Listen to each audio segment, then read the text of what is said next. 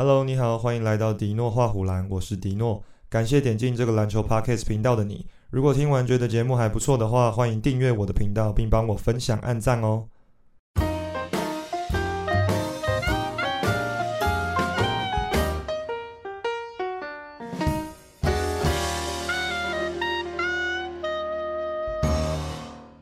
Hello，欢迎回来。这礼拜有比较重大的新闻，我看一下哦。那个哦，爵士队好像已经准备要打掉重建了，就是他们前阵子才把 Rudy Gobert 交易掉，然后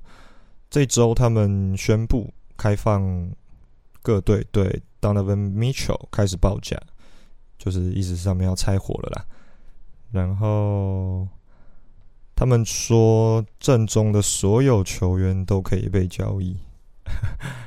因为他们现在的总管是之前塞尔提克的总管 Danny Ng，然后他最为人所知的就是他在商场上的无情嘛，就是什么球员都可以卖，都可以拿去换成资产，所以之后爵爵士可能会整队换掉，对对对，然后另外是那个。哦，艾腾他已经跟太阳重新的续约，就是签下了一份顶薪的合约。可是太阳的这个操作非常丑，因为他们之前已经跟艾腾先撕破脸了，就是他们不打算开给他顶薪嘛，所以艾腾就在自由市场上面找球队有没有愿意给他顶薪的，然后。这礼拜六马队就开了一张顶薪的合约给他，可是因为他们没有他的鸟权嘛，所以只能开到四年。那太阳后来当然是跟进这个报价了。其实我觉得他们一开始的用意应该就是在压他价钱，因为他们不想要花那么高的薪水签他，然后也不想要签到五年那么长。对对对，所以他们就是在赌说。哎，我觉得没有球队会给你顶薪合约，那到时候我就不用签你签那么贵了，对啊。结果后来还是有球队愿意给他合约啦，顶就顶薪的合约。他这样搞之后，可能球员会不太敢来太阳，因为就除非太阳高层整个改组了，老板换人，不然球员可能会觉得来这边被糟蹋啊，干嘛的。所以太阳这个操作，我觉得蛮蛮蠢的。好，那我们就开始今天的主题。嗯，在开始之前，我会想要先问一下，如果要讨论就是近代比较知名的欧洲球员，大家会先想到谁？可能有 Dirk、Dirk Nowitzki，或是 Yanis，或是 Yokich，或是 Doncic，就是这几年比较火红的这几个人。比较多人应该会先想到这几个，就是球队一哥嘛，还有拿过 MVP 的人。那我今天要讲的是我个人非常喜欢的一个欧洲球员，但是他比较偏向球队的二当家，然后他是一个辅佐的角色。那应该有人知道他，已经有人猜到是谁，就是 Paul Gasol。会想突然想要讲 Gasol，是因为这礼拜刚好在推特上面看到他，就是发布说。呃，他的球衣要在湖人队被退休嘛，就是下一季的时候，所以就 突然有一种很怀念的感觉，因为他在湖人队打球那段时间，应该是很多人的青春回忆嘛，就想说做一集来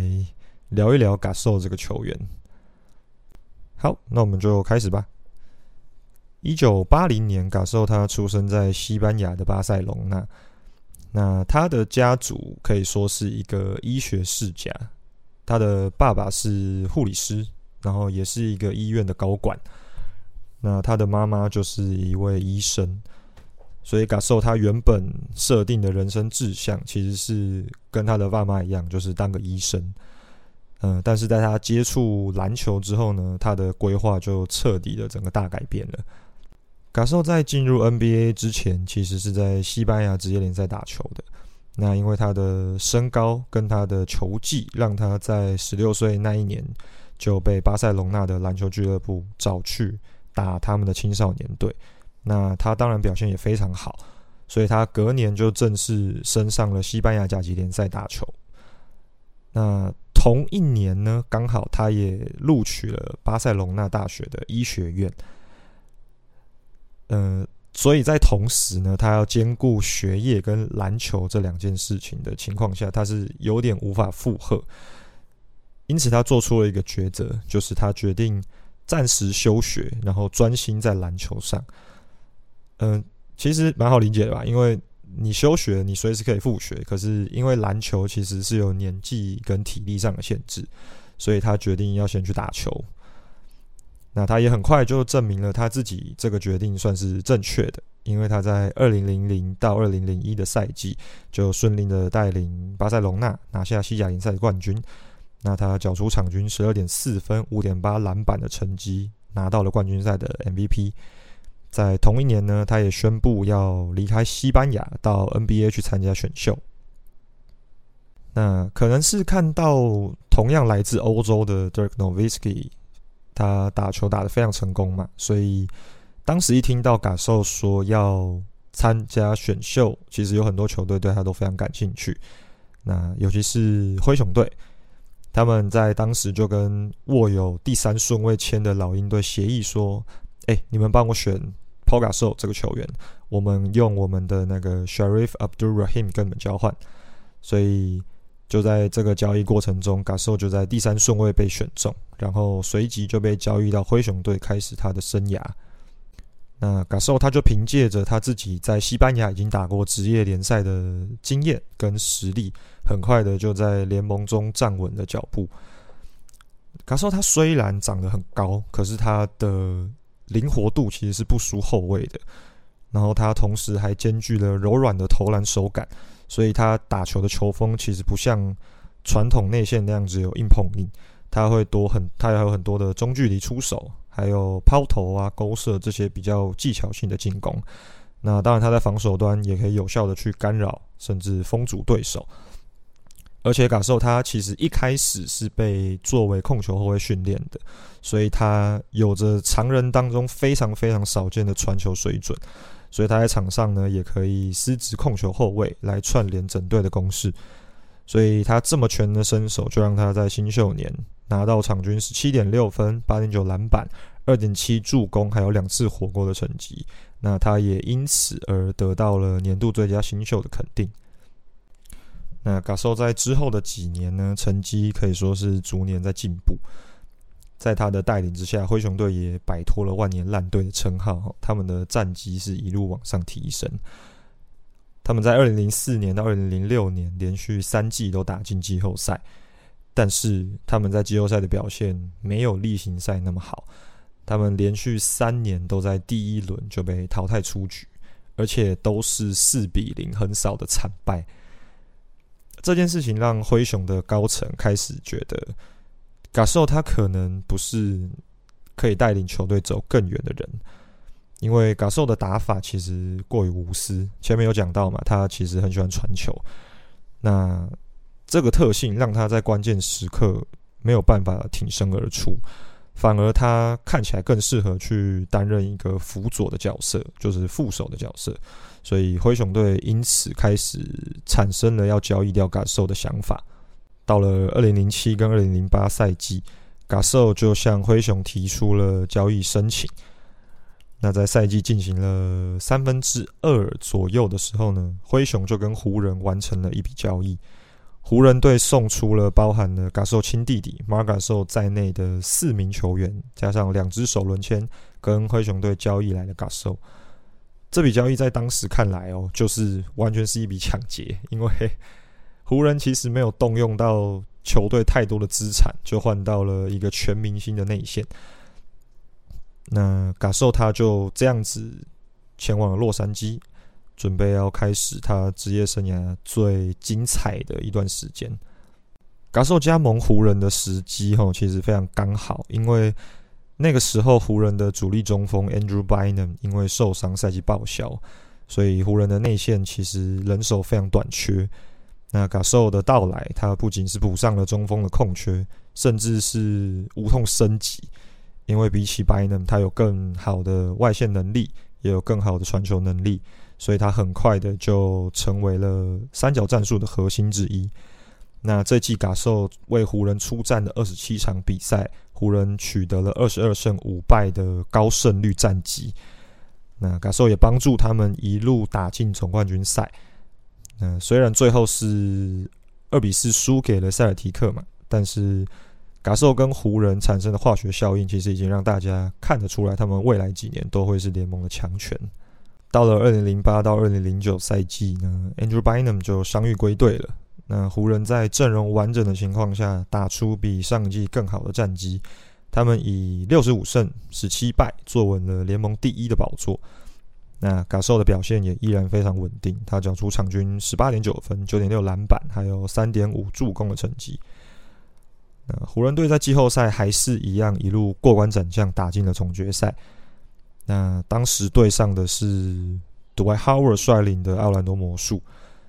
当时 Howard 还是联盟的第一中锋，所以他的威胁性是非常大的。可是 g a s o 跟他对位，其实完全没有屈居下风。Gasol 以六成的命中率哦，缴出场均十八点六分、九点二篮板的数据。那反观是 Howard 这边，他只拿到场均十四分左右，而且命中率只有四成出头，这在禁区来讲是非常非常低的哈。所以 Gasol 在进攻端非常的有贡献，防守端也能有效限制住 Howard 的进攻。那他的表现也让湖人的一哥 Kobe Bryant 可以解放他的所有火力，专心在进攻上。所以最后，在他们两个联手的带领之下呢，湖人就以四比一轻松的击败魔术队，拿到冠军。二零零九到二零一零赛季呢，嘎兽跟湖人重新签下了一份三年五千七百万美元的合约。那他在这一季也不负众望，缴出了场均十八点三分、十一点三篮板的双十数据。然后他再一次的帮助湖人打进总冠军赛。那这次对上的呢，又是前年将他们击败的塞尔提克。两队一来一往，互不相让，他们将战线延长到了第七战。卡兽在关键的这一战呢，他拿下了场呃十九分、十八篮板，将近双二十的数据，帮助湖人成功的击败了塞尔提克，完成二连霸。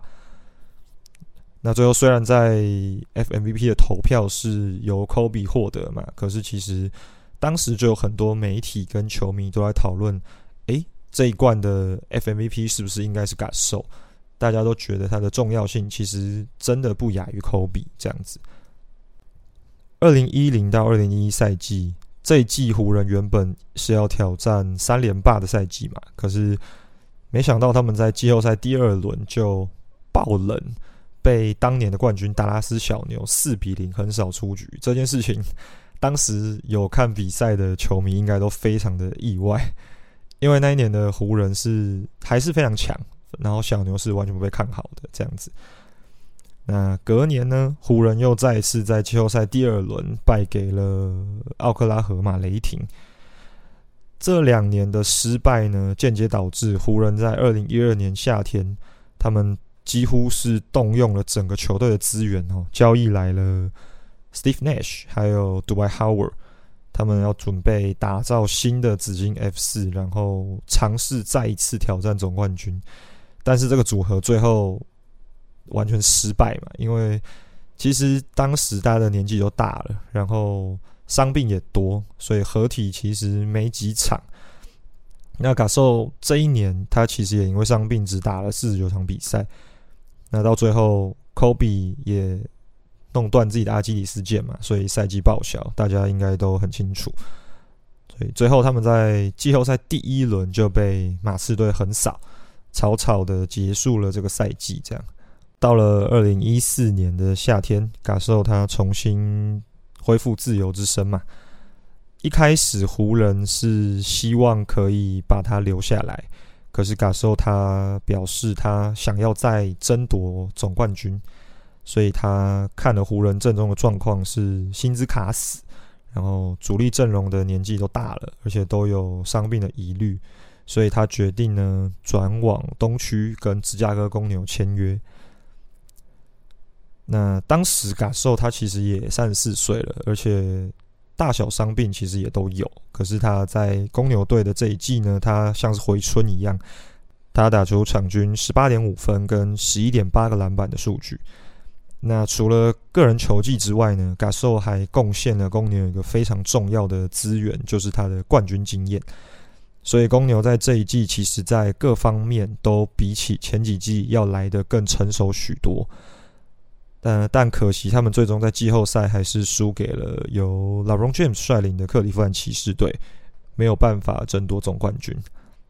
那到了隔年，公牛其实就开始分崩离析了，因为他们的总教练 Tom s a b a d o 跟公牛的高层其实有点矛盾，所以在开季前他就被 fire 了。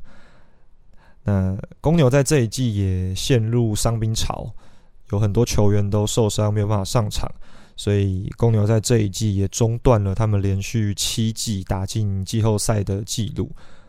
那在休赛期之后，Derrick Rose 也被交易到尼克队，所以整支球队可以说是陷入了重建期。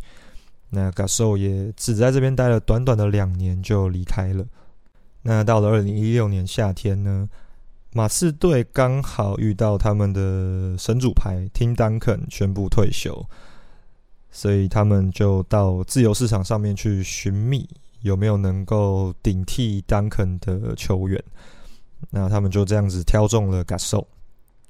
Gasol 这时候其实已经是一个三十六岁的老将了，可是他在公牛队的时候展现出来的竞争力跟老将价值，替他争取到了一张两年三千万的合约。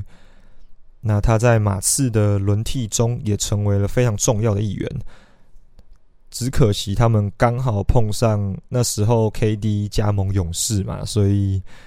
刚好宇宙勇成军，所以他们连续两年都在季后赛输给勇士。那这时候的感受年纪也越来越大了，然后常年征战球场也让他累积了不少伤病，所以他其实已经没有办法负荷。联盟越来越快的打法跟球风，所以在二零一九年的时候，马刺就跟他达成合约的买断，所以他就离开了马刺队。那离开马刺之后呢，感受跟公路签了一份短约，可是后来因为受伤，所以他没有跟着公路一起参与季后赛。隔年呢，感受他宣布以一年的底薪加盟拓荒者。但是拓荒者在几个月之后就宣布要裁掉嘎兽。那嘎兽之后呢，就在 NBA 就没球可打，所以他就是回到西班牙去打西班牙联赛这样子。那后来嘎兽其实一直都没有再回到 NBA 打球了。他在二零二一年十月的时候，在西班牙开了一个记者会，宣布退休。那他表现的其实非常的乐观跟正向。他说他即将从职业篮球的舞台退役，那这是一个非常艰难的决定。但是退役并不是告别，而是未完待续。这几年他一直有在准备一些篮球以外的事物，如今他终于有更多时间专注在这方面了。呃，感受他退休之后，其实好像反而比他打球的时候更忙，因为他。呃，他自己有成立基金会嘛，跟他弟弟一起成立的感受基金会。那他还担任了西班牙的奥运委员会，然后还有在协助西班牙的体坛体坛发展。那除了体育方面的项目之外，感受他其实也没有放弃他当医生的梦想。他在他合作投资的一家公司叫做 Better Up 里面呢，他有在。呃，透过科技的方式呢，帮助运动员可以接受心理师啊，还有专业的辅导，那就是帮助他的客户，呃，维持他心理健康的服务这样子。所以，他其实是比过去还要忙很多，就是更充实。感受在我的心目中，就是一直都是一个好好先生的角色，因为他的个性就是比较温和嘛，比较稳重一点，所以跟。科比这么个人风格强烈的人待在一起才会那么合得来。那感受他其实也非常的重情义，就是科比，嗯，二零一零的二零二零的时候就是空难过世嘛。那感受其实一直有在社群媒体上面抛出他跟科比一家人互动的照片，就是只要有什么重大节日或是重要的场合，他都会。跟科比他们的家人啊、小孩啊一起参与、一起度过这样子，所以这也让我变得非更喜欢嘎兽这个球员。对啊，那听到他的球衣要在湖人队退休，我其实也非常开心，就是祝福他。那嘎兽的故事差不多就到这边告一段落。那这期节目差不多就到这边结束了，谢谢大家的收听，我们下集见，拜拜。今天的节目就到这边，喜欢的话记得订阅我的频道，并且帮我按赞分享，我们下次见，拜拜。